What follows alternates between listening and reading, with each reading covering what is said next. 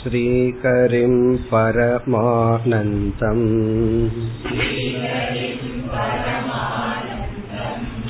उपदेष्टारमीश्वरम्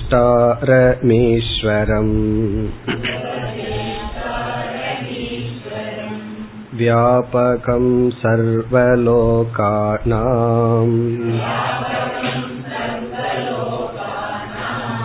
कारणं तं नमाम्यहम्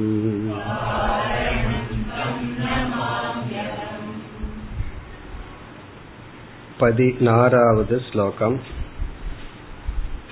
अहमे कोऽपि सूक्ष्मश्च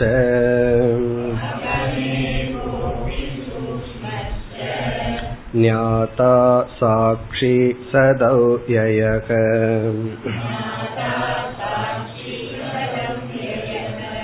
ततहं नात्र सन्देहः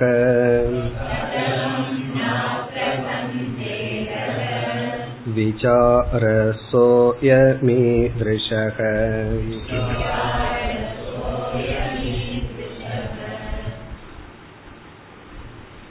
தகுதியை அடைந்ததற்கு பிறகு விசாரம் என்ற சாதனை செய்யப்பட வேண்டும் என்று கூறினார் எப்படி விசாரம் செய்ய வேண்டும் என்கின்ற விசார பிரகாரத்தை சுருக்கமாக பனிரெண்டாவது ஸ்லோகத்திலிருந்து பதினாறாவது ஸ்லோகம் வரை குறிப்பிட்டார். அதாவது விசாரத்தினுடைய டைரக்ஷன் எந்த திசையில் எப்படி நாம் விசாரம் செய்ய வேண்டும். அப்படி என்றால் எப்படிப்பட்ட கேள்விகள் நம் மனதிலிருந்து வர வேண்டும் அந்த கேள்விக்கு எப்படிப்பட்ட பதிலை எந்த விதத்தில் சிந்தித்து அடைய வேண்டும்? அதுதான் விசாரத்தினுடைய முறை. இதில் உதாகரணத்திற்கு நான்கு கேள்விகளை உருவாக்கினார். உண்மையிலேயே இந்த நான்கு கேள்விகளுடைய பதில்தான் முழு வேதாந்தத்தினுடைய சாரம். முதல் கேள்வி ஜீவ விஷயமானது. அதாவது நம்மை பற்றியது. அதனாலதான் கக அகம். நான் யார் என்ற விசாரம். இரண்டாவது ஜெகத் விஷய பிரஷ்னக கதம் இதம் ஜாதம். இந்த உலகம் எப்படி வந்தது? மூன்றாவது ஈஸ்வர விசாரம். இந்த உலகத்துக்கு கர்த்தா யார்? இந்த உலகம் இப்படி இருக்க யார் காரணம்? இது வந்து ஈஸ்வர விசாரம். இப்ப ஜீவன் ஜெகத் ஈஸ்வரன். பிறகு உபாதானம் கிம் இக அஸ்தி. இங்கு அனைத்துக்கும் ஆதாரம் உண்மை பொருள் என்ன? இது வந்து பிரம்ம விஷய பிரஷ்னம். இந்த நான்கு கேள்விகளுக்கு சுருக்கமாக பதில் கூறினார். முதல் கேள்விக்கு நான் யார் என்பதற்கு சுருக்கமாக இந்த உடல் நான் அல்ல இதற்கு வேறாக ஒருவன் நான் இருக்கின்றேன். இதுதான் விசார பிரகாரம். பிறகு இரண்டாவது கேள்விக்கு அறியாமையிலிருந்து தோன்றியதுதான் இந்த உலகம். எப்படி நாம் பார்க்கின்ற பாம்பானது நம்முடைய அறியாமையிலிருந்து உருவானதோ அதே போல சமஷ்டி அஜானத்திலிருந்து வருவதுதான் இந்த பிரபஞ்சம் அல்லது மாயையிலிருந்து வருவதுதான் இந்த பிரபஞ்சம். பிறகு இதற்கு இவ்விதம் இருக்க யார் காரணம்? ஈஸ்வரன் ஒரு வார்த்தையில நிமித்த காரணம்னு சொல்லலாம். ஆனா இங்கு வந்து வேறொரு விதத்தில் இங்கு சங்கரர் பதில் சொன்னார். நம்முடைய சங்கல்பங்கள் தான் காரணம். நம்ம வந்து எப்படிப்பட்ட சங்கல்பம் மனதில் உருவாக்கி உள்ளோமோ அதற்கு தகுந்த மாதிரி செயல்பட்டு அந்த செயலுக்குரிய பலனை பகவான் கர்ம பலனாக கொடுத்து இந்த உலகத்தை இவ்வாறு இருத்தியுள்ளார் பிறகு ஏதையோர் உபாதானம் ஏகம் சத் அவ்யயம் இந்த அனைத்துக்கும் உபாதானமாக இருப்பது ஏகம் ஒன்றான அழியாத அவ்யயமான சத் பிரம்ம. இவ்விதம் கூறி பிறகு நான் என்ற ஒரு தத்துவத்தை அந்த பிரம்ம என்ற ஒரு தத்துவத்தையும் ஐக்கியப்படுத்தினார்.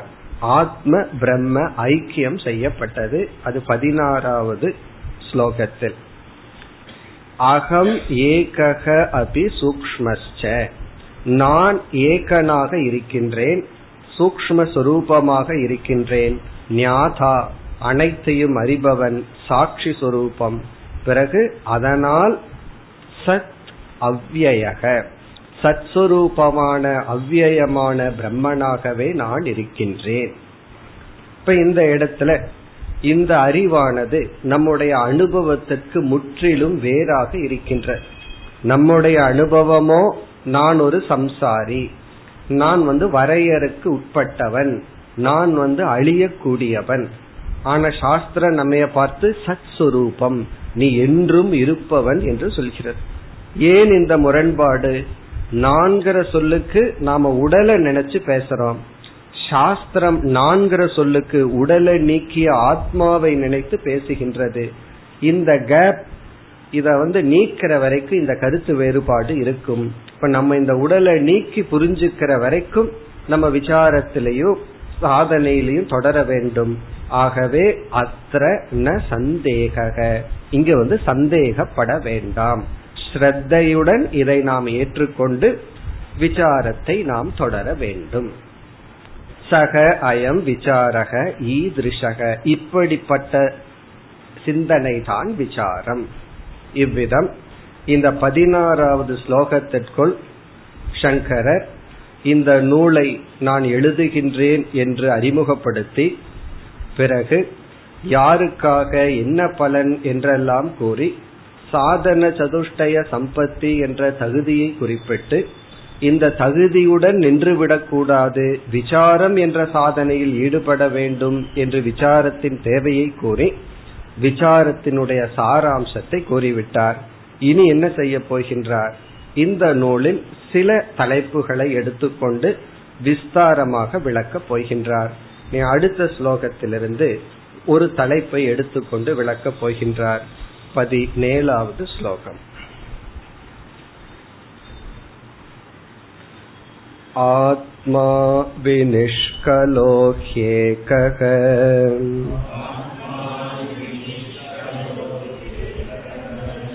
ह्येकः देहो बहुभिरावृतः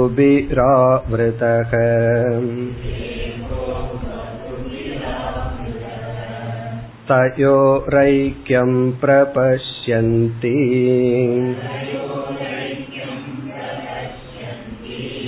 किमज्ञानमतः परम्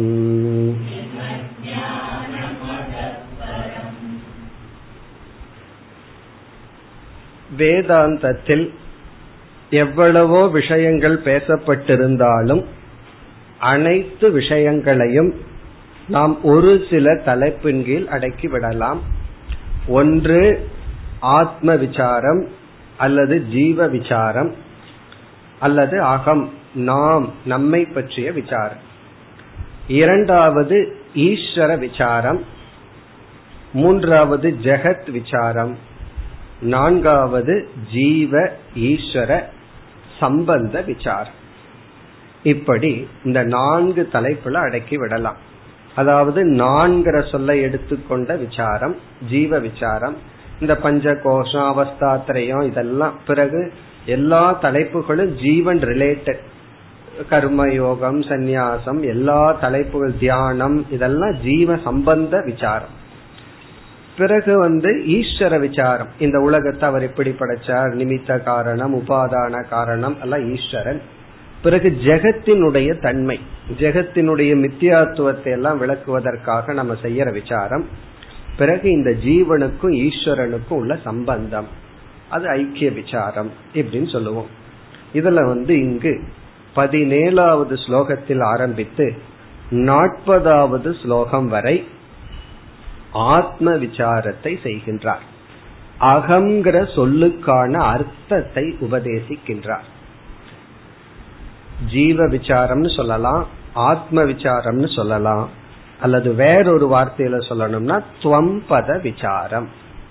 தத்துவமசி அப்படிங்கிறது தான் உபனிஷத்தினுடைய சாராம்சம் என்றால் அந்த தத்துவமசியில தத்பத விசாரம் தொம்பத விசாரம் அசிப்பத விசாரம்னு மூணா பிரிச்சிடலாம். துவம் அப்படிங்கிறது நம்மைய குறித்தது. நீ அப்படின்னா ஜீவ விசாரம் ததுனா ஈஸ்வர விசாரம் அசி அப்படின்னா ஐக்கிய விசாரம். அப்படி ஒரு ஆங்கிள் சொல்லலாம். இப்ப இங்க வந்து ஆத்ம விசாரம் அல்லது நான்கிற சொல்லுக்கான பொருள். நம்ம சில கம்பெனியில வேலைக்கு போகணும் அப்படின்னா அவன் என்ன கேட்பான்? நான்கிற சொல்லுக்கு பொருள் சொல்லிட்டு வா அப்படின்னு சொல்லுவான். இந்த நான்கிறது தான் பயோடேட்டாவோ ரெசியூம்னோ சொல்றது. அதுல என்ன ஃபில் பண்ற? எல்லாமே நான்கிற சொல்லுக்கு அர்த்தம் தான். இப்ப நான்கிற சொல்லுக்கு அர்த்தத்தை அவன் பார்த்துட்டு இந்த அர்த்தமுடைய நான் நம்ம கம்பெனிக்கு அர்த்தமான ஆளா? அப்படின்னு பார்த்து முடிவு பண்ணுவார். பிறகு வேறொரு பயோடேட்டா எடுத்து பார்ப்பார். அதே போல அது வந்து கம்பெனிக்கு. அதுல பார்த்தோம் அப்படின்னா எனக்கு வந்து பேர் இருக்கும். அடுத்தது வந்து ஏஜ் இருக்கும். அந்த ஏஜ் வந்து நான் அப்படிங்கிற சொல்லுக்குள்ளேயே எல்லாம் அடங்கி வரும். அதெல்லாம் பார்த்தோம் அப்படின்னா அந்த வயசு வந்து இந்த உடம்புக்கு இவ்வளவு படிச்சிருக்கிறேன் அப்படிங்கிறது அது சூக்ம சரீரத்தினுடைய தன்மையை எழுதியிருக்கோம். இவ்வளவு வயதாயிருக்கு அப்படிங்கிறது ஸ்தூல சரீரத்தினுடைய தன்மை. ஏதாவது நோய் இருக்கானெல்லாம் கேட்டு வச்சிருப்பாங்க. நம்ம இல்லைன்னு டிக் அடிப்போம். அதெல்லாம் வந்து இந்த ஸ்தூல சரீரத்துக்கு இருக்கின்ற தர்மங்கள். அதைத்தான் நான் சொல்லி விவகாரம் பண்ணிட்டு இருக்கோம் அந்த பயோடேட்டால ஆத்மான்னு எழுதி வச்சோம்னு வச்சுக்கோமே. நேரம் இந்த கிளாஸுக்கு அனுப்பிச்சு விடுவார்கள். கம்பெனிக்கு லாய்க்கு இல்ல அப்படின்னு சொல்லி. அப்ப அங்க அதுதான் எழுதணும். அவர்கள் ஆத்மாவை பற்றிய டீட்டெயில் கேட்கல. அப்படி ஆத்மாவை பத்தி டீட்டெயில் கேட்கணும்னா வெறும் பிளாங்க் பேப்பர் தான் கொடுக்கணும். ஏன்னா அது நிர்குணமாச்சு. அதுல என்ன அதை பத்தி எழுதுறதுக்கு ஆகவே அவங்க அனாத்ம விசேஷத்தான் கேட்கிறார்கள். அதை நம்ம விவகாரத்துக்கு பயன்படுத்துறோம். அத அகங்கிறத விட அகங்காரம்னு சொல்லிடுறோம். இப்ப வந்து அந்த நான் நான் சொல்றமே அதனுடைய உண்மையான பொருள் என்ன? இந்த உண்மையான பொருளை தெரிஞ்சதுக்கு அப்புறம் இப்ப பொய்யான பொருளை பயன்படுத்திட்டு இருக்கிறமே அதை பயன்படுத்த மாட்டோம்னு கிடையாது. அதை பயன்படுத்துவோம். அதை பயன்படுத்துவோம். அதுவாக இருக்க மாட்டோம். அதை ஹேண்டில் பண்ணுவோமே தவிர அதுக்குள்ள நம்ம இருக்க மாட்டோம். அகங்காரியாக இருக்க மாட்டோம். அகங்காரத்தை பயன்படுத்துபவர்களாக இருப்போம். அப்படி அகங்காரத்தை என்னைக்கு பயன்படுத்த ஆரம்பிக்கிறோமோ அன்னையிலிருந்து மோக்ஷம் அர்த்தம். அப்படி அந்த அகங்கிற சொல்லுக்கான அர்த்தத்தை இப்பொழுது சொல்ல ஆரம்பிக்கின்றார். இனி ஒரு ஆங்கிள் சொல்லணும்னா ஆத்ம அனாத்ம விசாரக. எதுவரை? நாற்பதாவது ஸ்லோகம் வரை. ஆத்ம அனாத்ம விசாரக. சில கருத்தை வந்து திரும்ப திரும்ப சொல்ற. ஒரே கருத்து சொன்ன கருத்தையே இங்கு ஆசிரியர் என்ன செய்ய போற திரும்ப திரும்ப சொல்ற. ஒரு ஆங்கிள் அது தோஷம் புனருக்தி தோஷம் சொல்றது. சொன்னதையே திரும்ப திரும்ப சொன்னா அது தோஷம். நாலு பேர் ஒருத்தர்கிட்ட போய் சொல்லி பாருங்க. சொன்னதையே திரும்ப திரும்ப சொன்னா என்ன வரும்? அவருக்கு கோபம் வரும். அதாவது சொல்லியாச்சேன்னு சொல்லுவோம். ஆனால் சில விஷயத்துல திரும்ப திரும்ப செய்யறதுக்கு பேரு அபியாசம். அந்த அபியாசம்ங்கிறது வந்து நம்ம மனதுல நன்கு பதிவதற்காக. அதனால நம்ம என்ன பண்ண போறோம்னா இந்த ஆத்ம விஷயத்துல ஒரே ஒரு கருத்து பல ஆங்கிள் திரும்ப திரும்ப பார்க்க போறோம். பார்த்து கடைசியில நான்கிற சொல்லுக்கு உண்மையான பொருள் இதுன்னு புரிஞ்சிட்டு பிறகு இப்ப நான்கிற சொல்லுக்கு என்ன அர்த்தத்துல வாழ்ந்துட்டு இருக்கிறோமோ விவகாரம் பண்றோமோ அந்த விவகாரம் அந்த அர்த்தத்துல தான் நடக்கும். ஆனா ஆழ்ந்த மனசுல புரிஞ்சுக்க வேண்டிய பொருள் இது. சரி அப்படி புரிஞ்சுட்டா என்ன பலன்? அதுதான் மோக்ஷம் அப்படின்னு சொல்றோம். அதையும் நம்ம பார்க்க போறோம். முதல்ல என்ன செய்கின்றார்? சில ஸ்லோகங்களில் அதாவது இந்த ஸ்லோகத்தில் ஆரம்பித்து பதினேழாவது ஸ்லோகத்தில் ஆரம்பித்து இருபத்தி மூன்றாவது ஸ்லோகம் வரை எந்த பேட்டர்ன்ல எடுத்துட்டு போறாருன்னா ஆத்மாவினுடைய சொரூபம் நேச்சர் தன்மையை கூறுகின்றார். பிறகு அனாத்மான்னு சொல்லப்படுகின்ற நம்முடைய உடலினுடைய தன்மையை சொல்ல போற இந்த இரண்டையும் குறிப்பிடுவார். ஆத்மஸ்வரூபம் அனாத்மஸ்வரூபம். இப்ப இந்த இடத்துல அனாத்மாங்கிற சொல்லுக்கு நம்முடைய சரீரம். ஸ்தூல சூக்ம காரண சரீரம். இப்ப ஆத்ம அனாத்ம விசாரம்ங்கிற இடத்துல அனாத்மா அப்படின்னா ஆத்மா அல்லாதது. இங்க ஆத்மா அல்லாததுங்கிற இடத்துல இந்த உலகமும் ஆத்மா அல்லாததான் நம்ம பார்க்கிற கல்லு மண்ணு தூணு புஸ்தகம் இதுவும் அனாத்மா தான் ஆனா இந்த இடத்துல அனாத்மான்னு சொன்னா நம்முடைய சரீரம். காரணம் என்னவென்றால் வெளியிருக்கிற எந்த பொருளையும் நான் அப்படிங்கிற சொல்லுக்கு அர்த்தமா நம்ம போடுறதில்லை. நம்ம வெளியே ஒரு பொருளை பார்க்கிறோம் அதை நான் அப்படின்னு போடுறதில்லை. இந்த உடலை தான் நான் அப்படின்னு சொல்றோம். சில சமயம் என்னுடையதுன்னு சொன்னாலும் பல சமயத்துல நான்கிற சொல்லுக்கு அர்த்தமா எடுத்துக்கிறோம். அப்போ வந்து ஆத்ம அனாத்ம விவேகம்னா எது அனாத்மாவாக இருக்கின்ற உடலோ அனாத்மான ஆத்மா அல்ல. ஆத்மா அல்லன்னா நான் அல்ல. எது நான் அல்லாமல் இருக்கின்ற இந்த உடல் இருக்கின்றதோ அதை நான் என்று அறியாமையினால் உண்மையாக நினைத்து கொண்டிருக்கின்றோம். இதுல ரொம்ப விஷயம் என்னன்னா அனாத்மாவான உடலை நான் தெரிஞ்சிட்டு விவகாரம் பண்றது வேற. அது தவறு கிடையாது. உன்னை தெரிஞ்சிட்டு விவகாரம் பண்ணணும் அப்படின்னா அதனால நம்ம பாதிக்கப்பட மாட்டோம். அதாவது கோவப்படுறது வேற சில சமயங்கள்ல குழந்தைகளை பயப்படுத்துறதுக்கு கோவப்படுற மாதிரி நடிக்கிறதுங்கிறது வேற. கோவப்படுற மாதிரி நடிக்கும் பொழுது உள்ள சாந்தமா இருப்போம். கோவப்படும் பொழுது எப்படி இருப்போம்? அது நமக்கு தெரியும். அதே போல நான் அப்படின்னு அர்த்தம் தெரிஞ்சிட்டு இந்த உடலையோ அகங்காரத்தையும் ஹேண்டில் பண்ணா பொய்யா கோவப்படுறது போல. அதனால நமக்கு எந்த பாதிப்பும் இல்லை. இப்ப வந்து இந்த உடலை நான் என்றே நாம் புரிந்து கொண்டு உண்மை என்று நினைத்து கொண்டு இருக்கின்றோம் இப்ப இந்த விசாரத்துல இந்த உடலினுடைய தன்மையை கூறி ஆத்மாவினுடைய சொரூபத்தை கூறி இந்த இரண்டும் முற்றிலும் வேறுபட்ட தன்மையுடன் இருக்கின்றது. அதாவது டோட்டல் ஆப்போசிட் இதனுடைய தன்மை வேற அதனுடைய தன்மை வேற அப்படின்னு சொல்லி இரண்டுக்கும் முற்றிலும் வேறுபட்ட விருத்த சொரூபம் சபாவம் உள்ளது. அப்படிங்கிறத காட்டி பிறகு என்ன சொல்ல போறார்? இருப்பினும் இப்படி இருக்கின்ற பொழுது இந்த உடலினுடைய நான் சொல்லுக்கு பொருள் வரக்கூடாத இந்த உடலினுடைய நேச்சர் இப்படி இருக்கு. ஆனா நான்கிற சொல்லுக்கு எது பொருளா வரணுமோ அந்த ஆத்மாவினுடைய சொரூபம் இப்படி இருக்கு. இந்த இரண்டினுடைய நேச்சர் பார்த்தா முற்றிலும் விருத்தமா விரோதமா இருக்கு. இருந்தாலும் இதை ஐக்கியப்படுத்தி கொண்டு மனிதர்கள் இந்த அனாத்மாவான உடலை நான் என்று நினைக்கின்றார்கள். இதற்கு மேல் அறியாமை எதுவும் இல்லை அப்படின்னு சொல்ற இப்ப முதல் வரிய பார்ப்போம். முதல் வரியில வந்து ஆத்மாவினுடைய நேச்சர் பிளஸ் அனாத்மாவினுடைய நேச்சர். ஆத்மாவினுடைய சொரூபம் என்ன? ஃபர்ஸ்ட் ஆத்மா அப்படிங்கிற சொல்லிலேயே ஆரம்பிக்கின்றார். ஆத்மா வினிஷ்கலக ஏகக. இரண்டு சொரூபத்தை குறிப்பிடுகின்றார் இங்கு ஆத்மாவுக்கு. இனி வர்ற ஸ்லோகத்தில எல்லாம் இப்படித்தான் இருக்கும். அனாத்மாவினுடைய தன்மை ஆத்மாவினுடைய தன்மை. இங்க ஆத்மாவினுடைய தன்மை வந்து இரண்டு. ஒன்று வந்து வினிஷ்கலக. இரண்டாவது ஏகக. ஏகக அப்படிங்கிறதுக்கு நமக்கு அர்த்தம் தெரியும். ஆத்மா ஒன்று. ஒரே ஒரு ஆத்மாதான். இந்த உடலுக்குள் ஆத்மாவாக எந்த ஒரு தத்துவம் இருக்கின்றதோ அது ஒன்றுதான். ரெண்டு ஆள் உள்ள இல்லை. ஆனா அனுபவத்துல உள்ள ரெண்டு ஆள் இருக்கிற மாதிரி இருக்கே. எனக்குள்ளேயே இப்படி செய்யலாமா அப்படி செய்யலாமா நல்லா ஒரு ஒரே இதா இருக்கே சஞ்சலமா இருக்கேன்னா அதெல்லாம் மனதுல ரெண்டு விதமான எதிரான விருத்திகள். இதை செய்யலான்னு ஒரு எண்ணம் சொல்லுது இனி ஒரு மைண்ட் இதை செய்யலான்னு சொல்லுது அது. அது நான் அல்ல. ஆத்மா அப்படிங்கிறது ஏகக. இப்ப சிலது ஏக்கமா இருந்தாலும் அது பிளவுபட்டு இருக்கும். மரம் அப்படிங்கிறது ஏகக விரக்ஷக ஆனா அந்த ஒரு மரத்துல பார்த்தோம்னா இலைகள் கிளைகள் மலர் காய் இது இப்படி வேற்றுமை இருக்கு. அதே போல உடல் அப்படின்னாலும் உடல் ஒன்றுதான். அப்ப உடலும் ஒண்ணுதான் அப்படின்னு நம்ம சொல்லலாம்.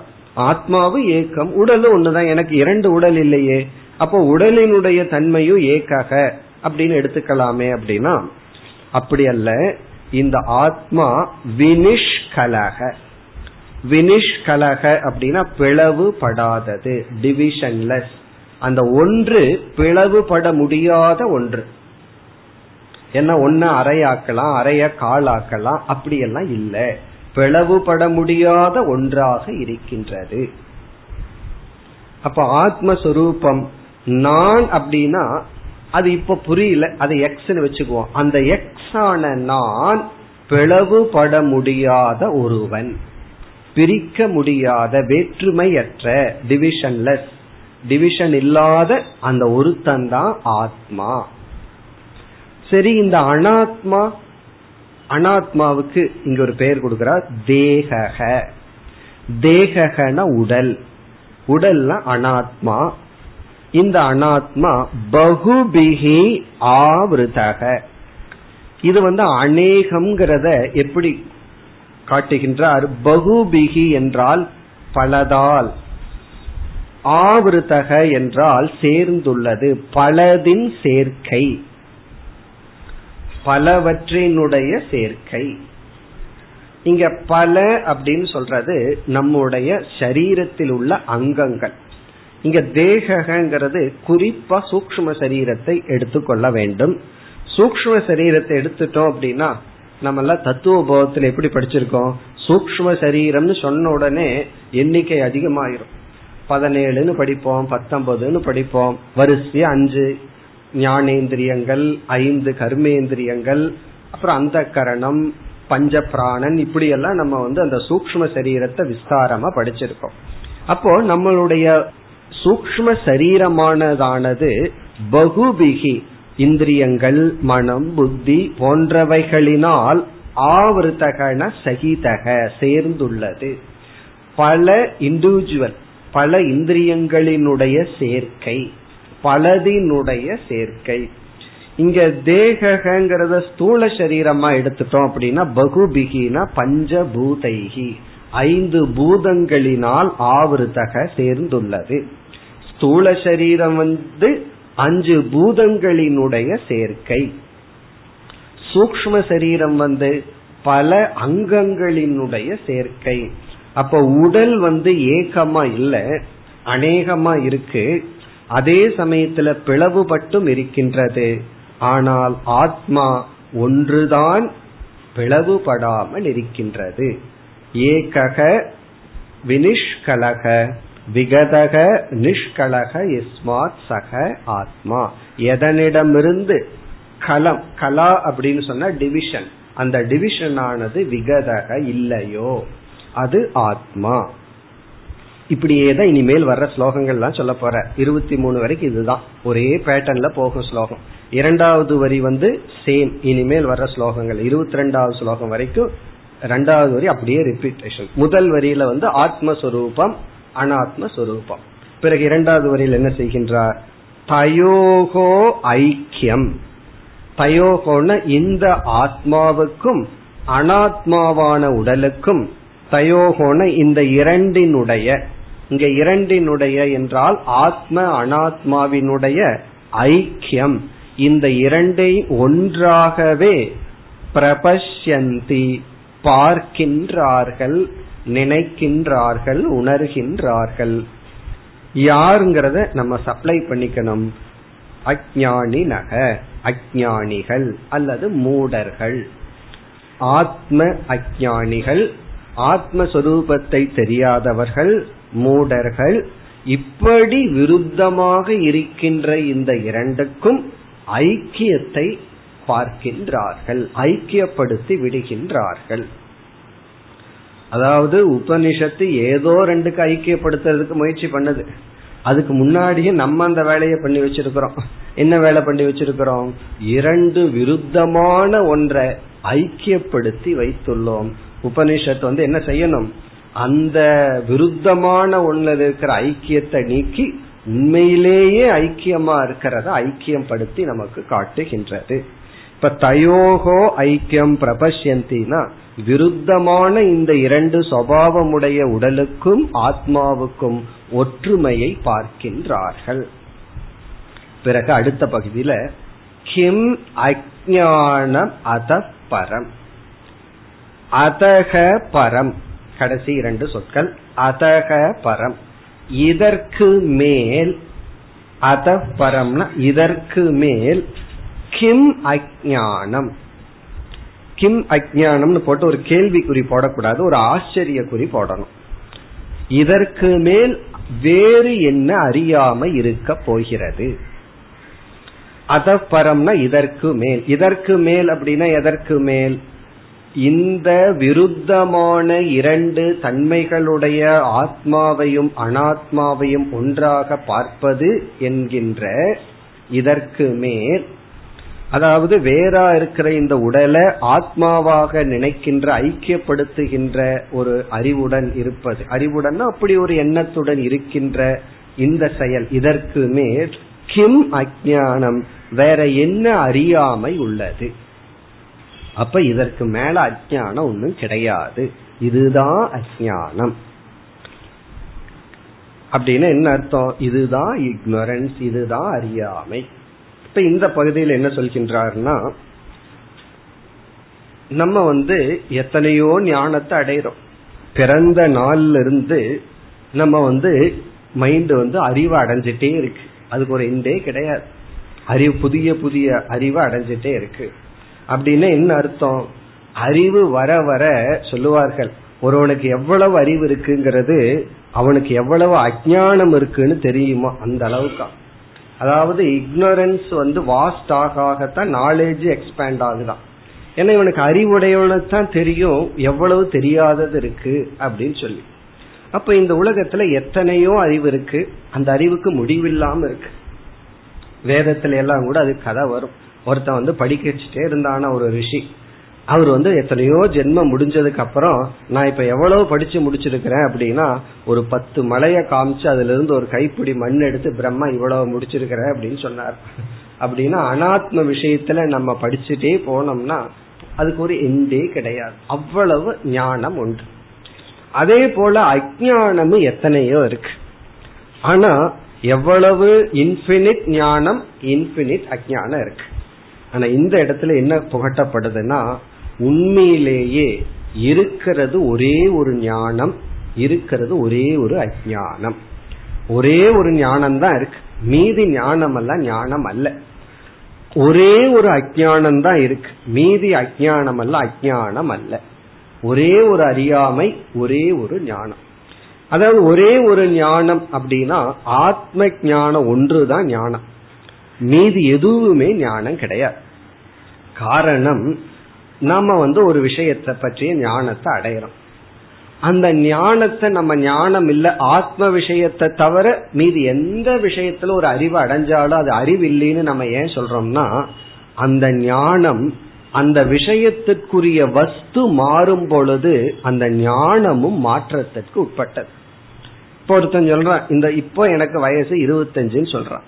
இந்த ஞானம் எவ்வளவு வருஷத்துக்கு? அந்த வருஷத்துக்கு தான் அடுத்த வருஷமா அதையவே சொல்லிட்டு இருந்தான்னு வச்சுக்கோங்க. சில பேர் அப்படித்தான். ஏழு எட்டு வருஷமா அதையவே சொல்லிட்டு இருப்பாரு நாலு வருஷத்துக்கு அதையே சொல்லுவாரு. கேட்டா நான் பிப்ரவரி இருபத்தி ஒன்பதாம் தேதி பிறந்தேன்னு சொல்லுவான் அப்படி.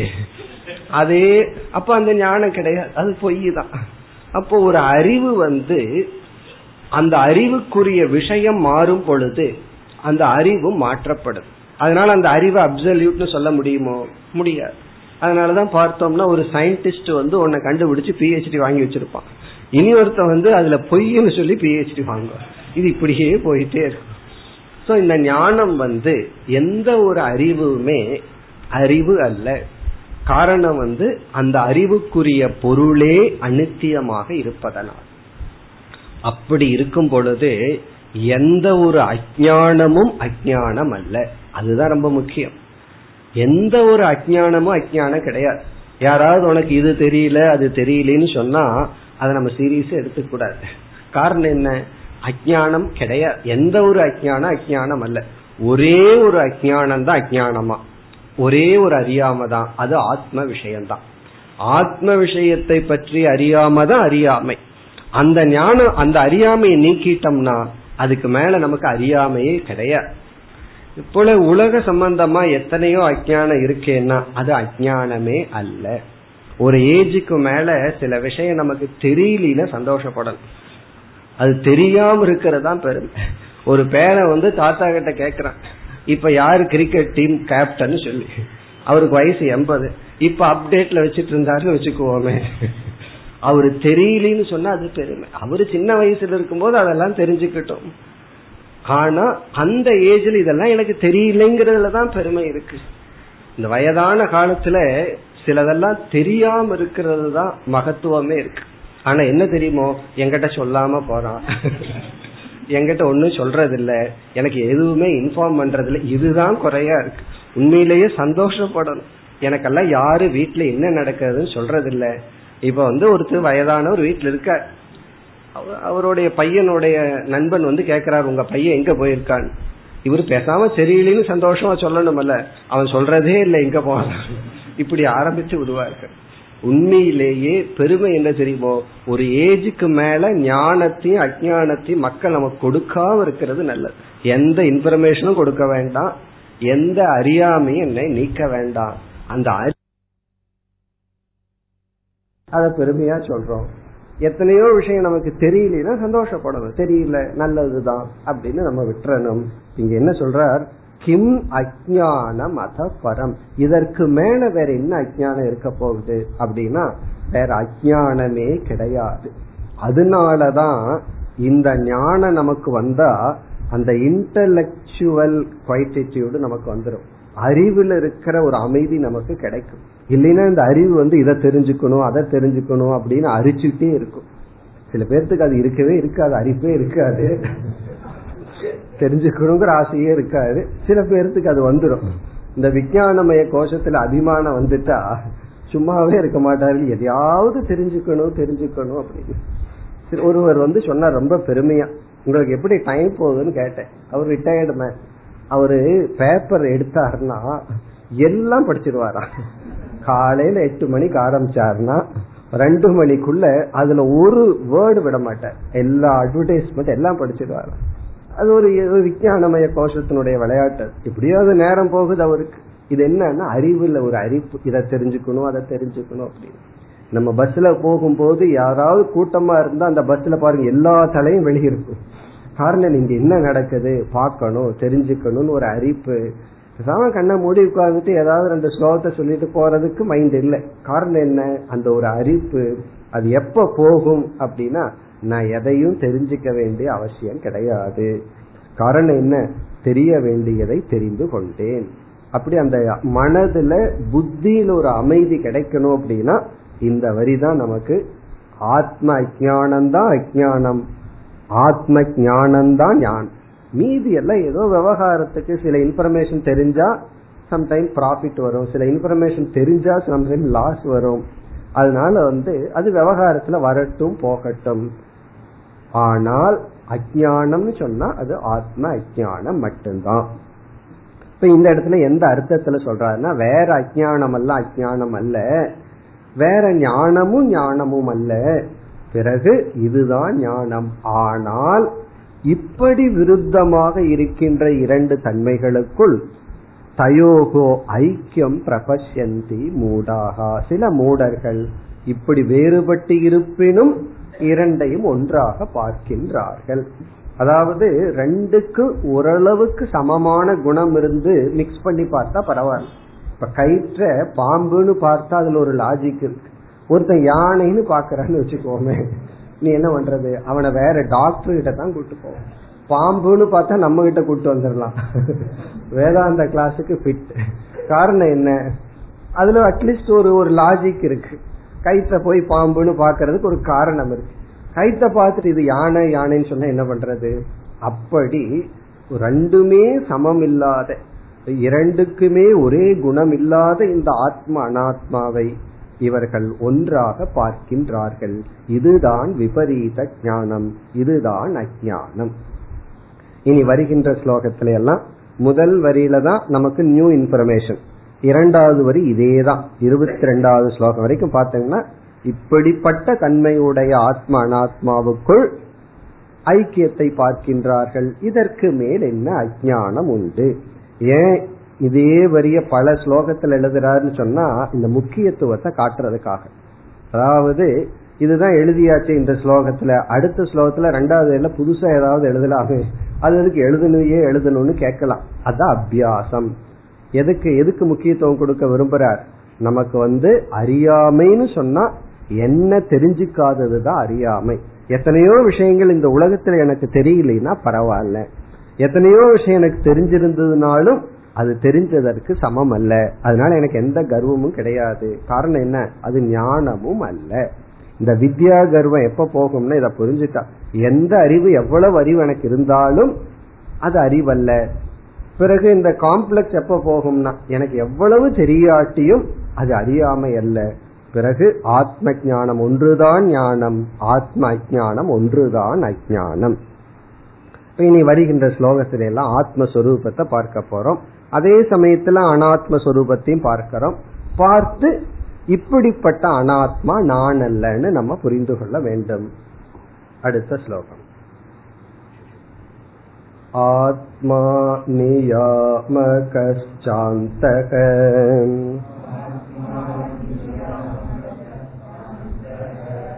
தேகோ பாக்யோ நியம்யக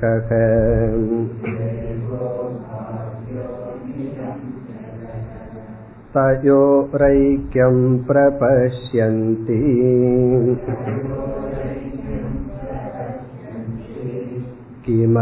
किमज्ञानमतः परम्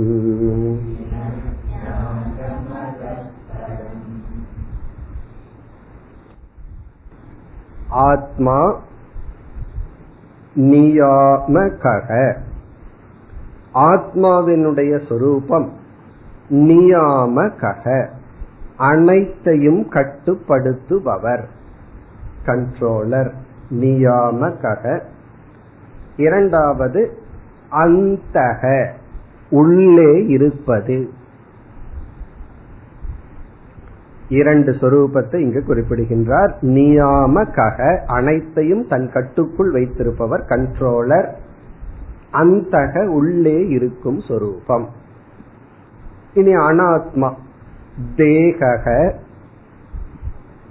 அனாத்மாங்கிறது உடல் தான்ங்கிறத தெளிவுபடுத்துறதுக்காக தெளிவா எழுதுறார். தேகக. இந்த அனாத்மாவான உடல் நியம்யக பாஹ்யக ச.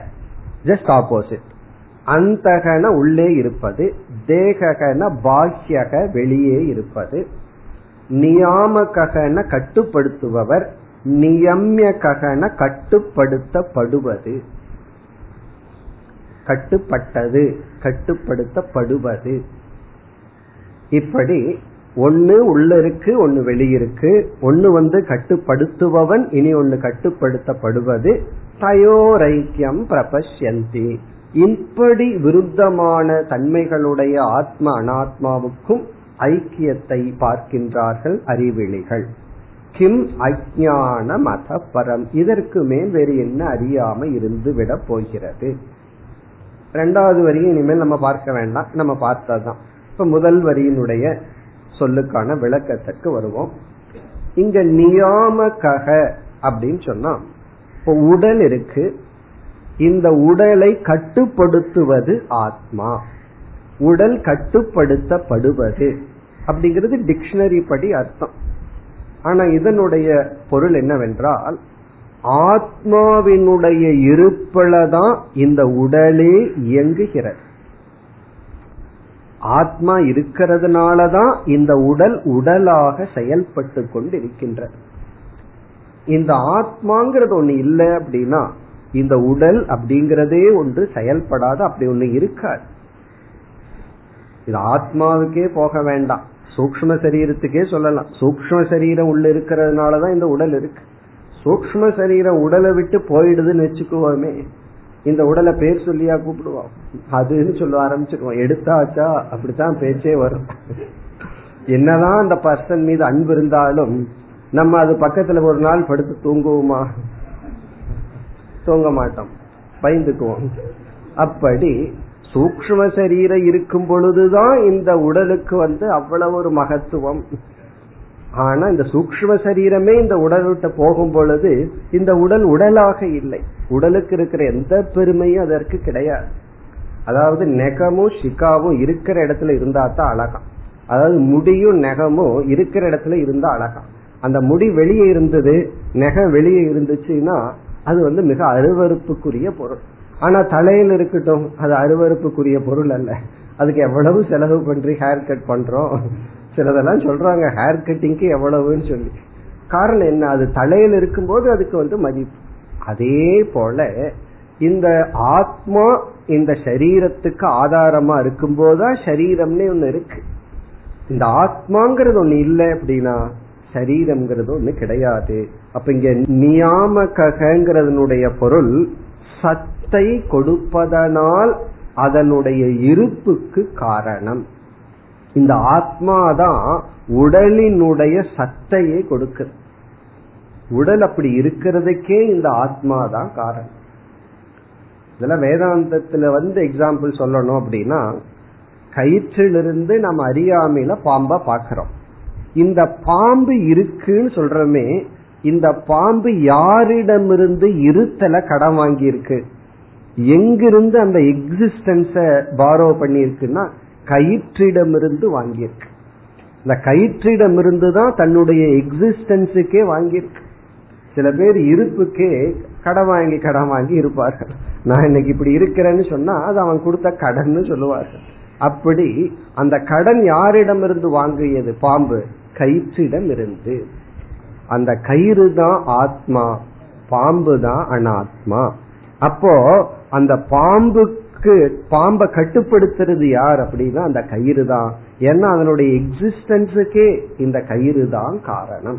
அது போல ஆத்மாவினுடைய இருப்பில தான் இந்த அனாத்மாவான உடல் இயங்குகிறது இருக்கிறது. இயங்குவதற்கு சூக்ம சரீரத்தை சொல்லிடலாம். இந்த சரீரம் இயங்கணும்னா சூக்ம சரீரம் காரணம்னு சொல்லலாம். இந்த சரீரம் இருக்கணும்னாவே யார் காரணம்? ஆத்மாவாகிய நான். அப்போ நான் என்னால இந்த உடல் இருக்குன்னு சொல்லணும். நான் இல்லைன்னா இந்த உடல் இல்லை. இந்த உடல் போயிட்டா எனக்கு என்ன ஆகுது அப்படின்னு பயம் நமக்கு வரக்கூடாது. அப்படி ஒரு பயம் வர்றது வந்து கயிறு வந்து சொல்லுது எனக்கு மேல பாம்பு மறைஞ்சு போயிட்டா நான் என்ன ஆகணும்? அப்படின்னு சொல்றது போல இருக்கு. எனக்கு மேல இருக்கிற பாம்பு மறைஞ்சு போயிட்டா நான் சந்தோஷமா இருப்பேன்னு கயிறு சொல்லும். அதே போல இந்த உடல் மறைஞ்சு போனாலும் நான் இருப்பேன். நான் வந்து இருப்பவன். இந்த உடல் வந்து யாரோ ஒரு அறியாமையில என் மீது ஏற்றி வைக்கப்பட்டுள்ளது. அப்போ நியாமக அப்படின்னா இந்த உடலினுடைய இருப்புக்கு காரணமானவன். பிறகு அடுத்த சொல் வந்து நியம்யக அப்படின்னா சார்ந்திருப்பது டிபெண்ட் எக்ஸிஸ்டன்ஸ் நியம்யக இந்த உடலுக்குன்னு இண்டிபெண்ட் எக்ஸிஸ்டன்ஸ் கிடையாது. இந்த உடல் சுதந்திரமா அதாக இல்லை. ஆத்மாவிடமிருந்து இருப்பை வாங்கி அது இருந்து கொண்டு இருக்கின்றது. நியம்யக இனி வந்து பாஹ்யக அந்தகங்கிறதுக்கு பொருள் பார்க்கணும். இப்ப அந்தகன உள்ளே இருப்பது பாஹ்யக அப்படின்னா வெளியே இருப்பது இது சாதாரண பொருள். இப்ப ஆத்மஸ்வரூபம் அந்தக அனாத்மஸ்வரூபம் வந்து சரீரஸ்வரூபம் வந்து பாஹ்யம். அப்படின்னா அகம் அர்த்தக அந்தக. நான்கிற சொல்லுக்கு அர்த்தம் வந்து ஆத்மா இதம் அர்த்தக. இது அப்படிங்கிற சொல்லுக்கு அர்த்தம் வந்து அனாத்மா. அதனாலதான் மனதில் இருக்கிற எல்லா எண்ணங்களையும் வேறொரு ஆங்கிள் ரெண்டா பிரிப்போம். ஒன்று அகம் விருத்தி இனி ஒன்று இதம் விருத்தின்னு பிரிக்கப்படும். மனசுல இருக்கிற எல்லா எண்ணங்களையும் அகம் விருத்தி இதம் விருத்தின்னு பிரிக்கிறோம். அகம் விருத்தி அப்படின்னா நான் நான் அப்படிங்கிற எண்ணம்.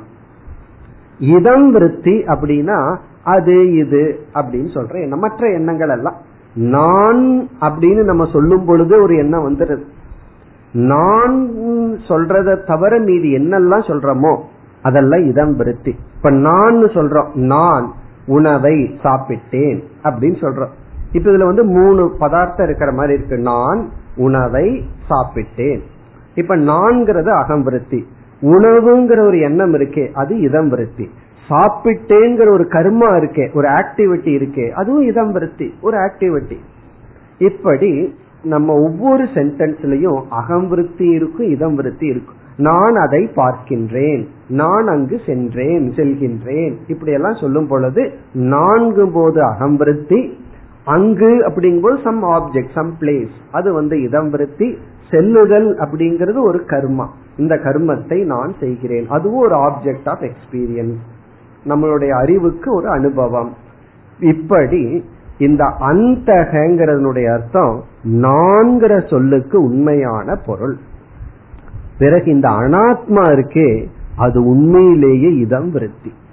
ஏன்னா என்னுடைய உடல் என்னுடைய மனம் என்னுடைய புத்தி அப்படின்னு இது எல்லாம் அந்த புத்தியே ஆப்ஜெக்ட் ஆகுது. உடலே ஒரு ஆப்ஜெக்ட் பொருள் ஆகிறது அது பாஹ்யக எது ஆப்ஜெக்ட் ஆகுதோ அது வெளியே இருக்கு. எது சப்ஜெக்டா இருக்கோ அது உள்ள இருக்கு. சப்ஜெக்ட் என்னைக்கு உள்ள இருக்கும்? ஆப்ஜெக்ட் வந்து அவுட் சைடில் இருக்கும் ஒரு வீட்டு எஜமான உள்ள இருப்பான். கெஸ்ட் எங்க இருப்பார்? வெளியிருப்பார் வந்து வேணா போவார் உள்ள? அப்படி இந்த அகம் விருத்தி அது வந்து அகம் அல்லது ஆத்மா இதம் விருத்திங்கிறது இந்த உடல். இப்படி இருக்கும் பொழுது நான் எப்படி இந்த உடலை நான் என்று சொல்வது? அதாவது பார்க்கப்படும் பொருளை நான் சொல்லக்கூடாது. நான் அது பார்க்கறதுனாலயே அது நான் அல்ல. ரோட்ல எவ்வளவோ பொருளை பார்க்கிறேன் தனியோ மிருகங்களை பார்க்கிறோம். நமக்கு தெளிவா தெரியுது அது வேற நான் வேற அப்படின்னு சொல்லி. அதை நான் நம்ம சொல்றது இல்லை அதே போல இந்த உடலையும் நம்ம பார்க்கிறோம். ஏன்னா அது இதம் விருத்தி விஷயமா இருக்கு. நான்கிறது அகம் விருத்தியினுடைய விஷயம். அதுதான் அந்த பாக்கியக இப்ப இந்த ஸ்லோகத்துல பார்த்தோம்னா ஆத்மா நியாமக அந்த தேகக பாக்கியக நியமியக தயோரைக்கியம் பிரபஷ்யந்தி. இப்படி வேறுபட்டிருந்த பொழுதிலும் இந்த இரண்டுக்கும் ஐக்கியத்தை அறிவிலிகள் பார்க்கின்றார்கள். இதற்கு மேல் வேறு என்ன அஜானம் உண்டு? இந்த ஆத்ம ஞானம் தான் ஞானம் ஆத்ம அஜானம்தான் அஜானம் இனி அடுத்த ஸ்லோகம். आत्मा ज्ञानमयः पुण्यः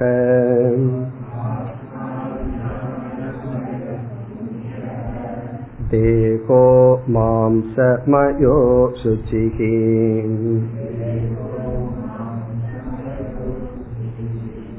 तयोरैक्यं प्रपश्यन्ति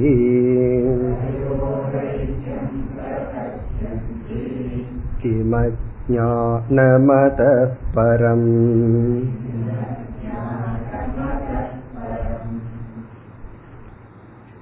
இங்கு முதல் வரியில் மீண்டும் ஆத்மாவுக்கு இரண்டு சொரூபம் அனாத்மாவுக்கு இரண்டு சொரூபம் முதல் சொரூபம் ஆத்மா ஞானமயக ரொம்ப எளிமையான ஸ்லோகம் எந்த டிரான்ஸ்லேஷன் இல்லாம பார்த்தாவே நமக்கு புரிஞ்சிடும் ஆத்மா ஞானமயக. ஆத்மா ஞான சொரூபம் இங்க மயகங்கிற சொல்லுக்கு பொருள் சொரூபம். ஞான சொரூபம் அறிவு சொரூபம் அது வந்து முதல் சொரூபம். பிறகு இரண்டாவது புண்ணியக. பொதுவா புண்ணியம்ங்கிற வார்த்தை வேற இந்த இடத்துல அர்த்தம் வேற. தேகக. ஞானமயகங்கிறதுக்கு ஆப்போசிட் வந்து ஜடமயகன்னு சொல்லலாம். ஆனா அதுக்கு பொதுவா வேறொரு வார்த்தை சொல்ற மாம்சமயக. மாம்சமயக தேகக. இந்த ஸ்தூல தேகம் வந்து மாம்சமயம். மாமிசம்னா ஜட பொருள் அதாவது தசை. மாம்சமயகன ஜடமயகன்னு அர்த்தம். ஜடஸ்வரூபம். இப்ப முதல் கருத்து வந்து ஆத்மா அறிவு சொரூபம் அனாத்மா ஜடஸ்வரூபம் ஜடம். ஜடம்னா உணர்வற்றது. ஆனா ஆத்மா இந்த உடலுக்குள்ள மிளிர்றதுனால இந்த உடலும் உணர்வுடன் வியங்கி வருகிறது. ஆனா இயற்கையிலேயே இந்த உடல் வந்து ஜடமானது. அதனாலதான் இறந்ததற்கு பிறகு யாருமே இறந்ததுக்கு அப்புறம் என்ன தீயில் எரிப்பாங்களேன்னு இப்ப அழுகிறது இல்லை காரணம் என்ன? இறந்ததுக்கு அப்புறம் தீயில போட்டா இந்த உடல் அதை ஃபீல் பண்ணாது. இருக்கும்போது தீ சுட்டா ஃபீல் பண்ணுது. ஆனா இறந்ததற்கு பிறகு அது ஜடம். அது எதையும் உணராது. ஆனா ஆத்மா ஞான சொரூபம். பிறகு வந்து இந்த சரீரத்திற்கு இனி ஒரு லட்சணம் அசுச்சிகி அசுச்சிகி அப்படின்னா அசுத்தமானது. சுச்சின தூய்மை. அசுச்சிகின அசுத்தமானது. இது வந்து அனாத்மாவுக்கு. அதுக்கு பேரலாம் இந்த இடத்துல பார்த்தோம்னா புண்ணியகங்கிற சொல்ல இருக்கு. ஆகவே இங்க புண்ணியகங்கிற சொல்லுக்கு சுத்தக என்பது பொருள். தூய்மையானது. இங்க அசுச்சிங்கிற அடிப்படையில நம்ம இங்க பொருள் எடுத்துக்கணும். இப்ப ஆத்மா ஞான சொரூபம் சுத்த சொரூபம். அனாத்மாவான இந்த உடல் ஜட சொரூபம் அசுத்த சொரூபம். அசுத்தமானது. இந்த உடலே அசுத்தமானது. ஆனா நம்ம என்ன பண்றோம்? உடலுக்கு ஒரு சோப்பை வச்சுட்டு போட்டுட்டு இருக்கோம். உண்மையிலேயே நம்ம ஒரு சோப்பை வச்சு போட்டா உடலே கரைஞ்சு போயிடணும். அதுதான் உண்மையான தூய்மை. அது ஞானத்துல தான் பண்ண முடியும். அறிவுல தான் இந்த உடலை கரைக்க முடியும். அது அப்படியே இருக்கும் ஆனா கரைச்சிருவோம். எப்படின்னா இது நான் அல்ல இது வந்து இத வந்து தூய்மைப்படுத்த முடியாது. சரி உடலே மாம்சமய அசுத்தம் இனிமேல் எதுக்கு நான் சோப் போடணும்னு முடிவு பண்ணிடக்கூடாது. விவகாரத்துக்கு அதெல்லாம். நமக்காக இல்லாட்டி நம்ம பக்கத்தில் இருக்கிறவங்களுக்காகவாவது நம்ம இந்த உடலையும் நம்மளுடைய ஆடைகளையும் சுத்தமா வச்சுக்கணும். அது வந்து லௌகிகத்தில் இருக்கிற சுத்தம் அசுத்தம். இங்க வந்து அசுச்சி அப்படின்னா எனக்கு அப்பாற்பட்டது. அசுச்சினா எனக்கு அப்பாற்பட்டது.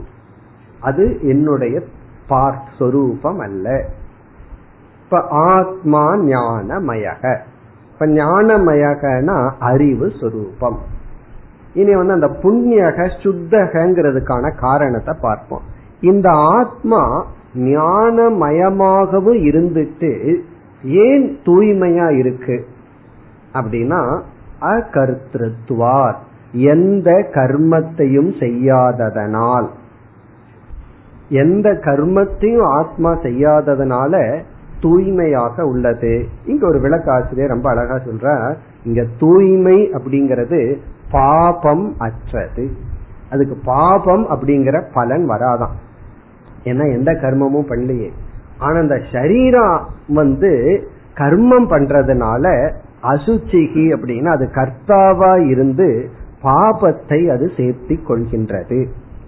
இந்த உடல் வந்து உடலும் மனம் புத்தி எல்லாம் என்ன பண்ணுது? சும்மா இல்லாம ஏதாவது செயல்பட்டு அது பாப புண்ணியத்தை சேர்த்து கொள்கிறது. இன்னைக்கு காலையில நம்ம எந்திரிக்கும் போது நம்ம பேலன்ஸ் பார்த்துட்டு சாயந்தரம் தூங்கும் போது பாப புண்ணியத்தினுடைய பேலன்ஸ் நம்மளால பார்க்க முடிஞ்சதுன்னா சில பேர்த்துக்கு புண்ணியம் ஏறி இருக்கும் சில பேர்த்துக்கு பாப்பம் ஏறி இருக்கும். காரணம் என்ன?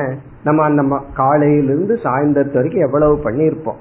அதுல வந்து ஒரு நாள் பூரா புண்ணியம் பண்ணியிருப்போம். கொஞ்சம் பாவம் பண்ணியிருக்கலாம். சில பேர் ஒரு நாள் பூரா பாவம் பண்ணியிருக்கலாம். சில பேர் வருஷம் பூரா பாவம் பண்ணியிருக்கலாம். அல்லது புண்ணியம் பண்ணியிருக்கலாம். அப்படி பாப புண்ணியம் என்கின்ற பலனுடன் அசுத்தமாகின்றது. ஆத்மா ஞான சொரூபமாக அகர்த்தாவாக இருந்து தூய்மையாக உள்ளது. இப்படி வேறுபட்ட இந்த சரீர ஆத்மாவுக்கு தயோரைக்கியம் பிரபஷ்யந்தி. அறிவெளிகள் இந்த இரண்டுக்கும் ஐக்கியத்தை பார்க்கின்றார்கள் கிம் அஜான மதப்பரம் இதுதான் அறியாமை ஆத்ம ஞானம் தான் ஞானம் மேலும் அடுத்த வகுப்பில் தொடர்வோம் ॐ पूर्णमधपूर्णमिधं पूर्णात्पूर्णमुदच्छते पूर्णस्य पूर्णमादाय पूर्णमेवावशिष्यते ॐ शान्ति शान्ति शान्तिः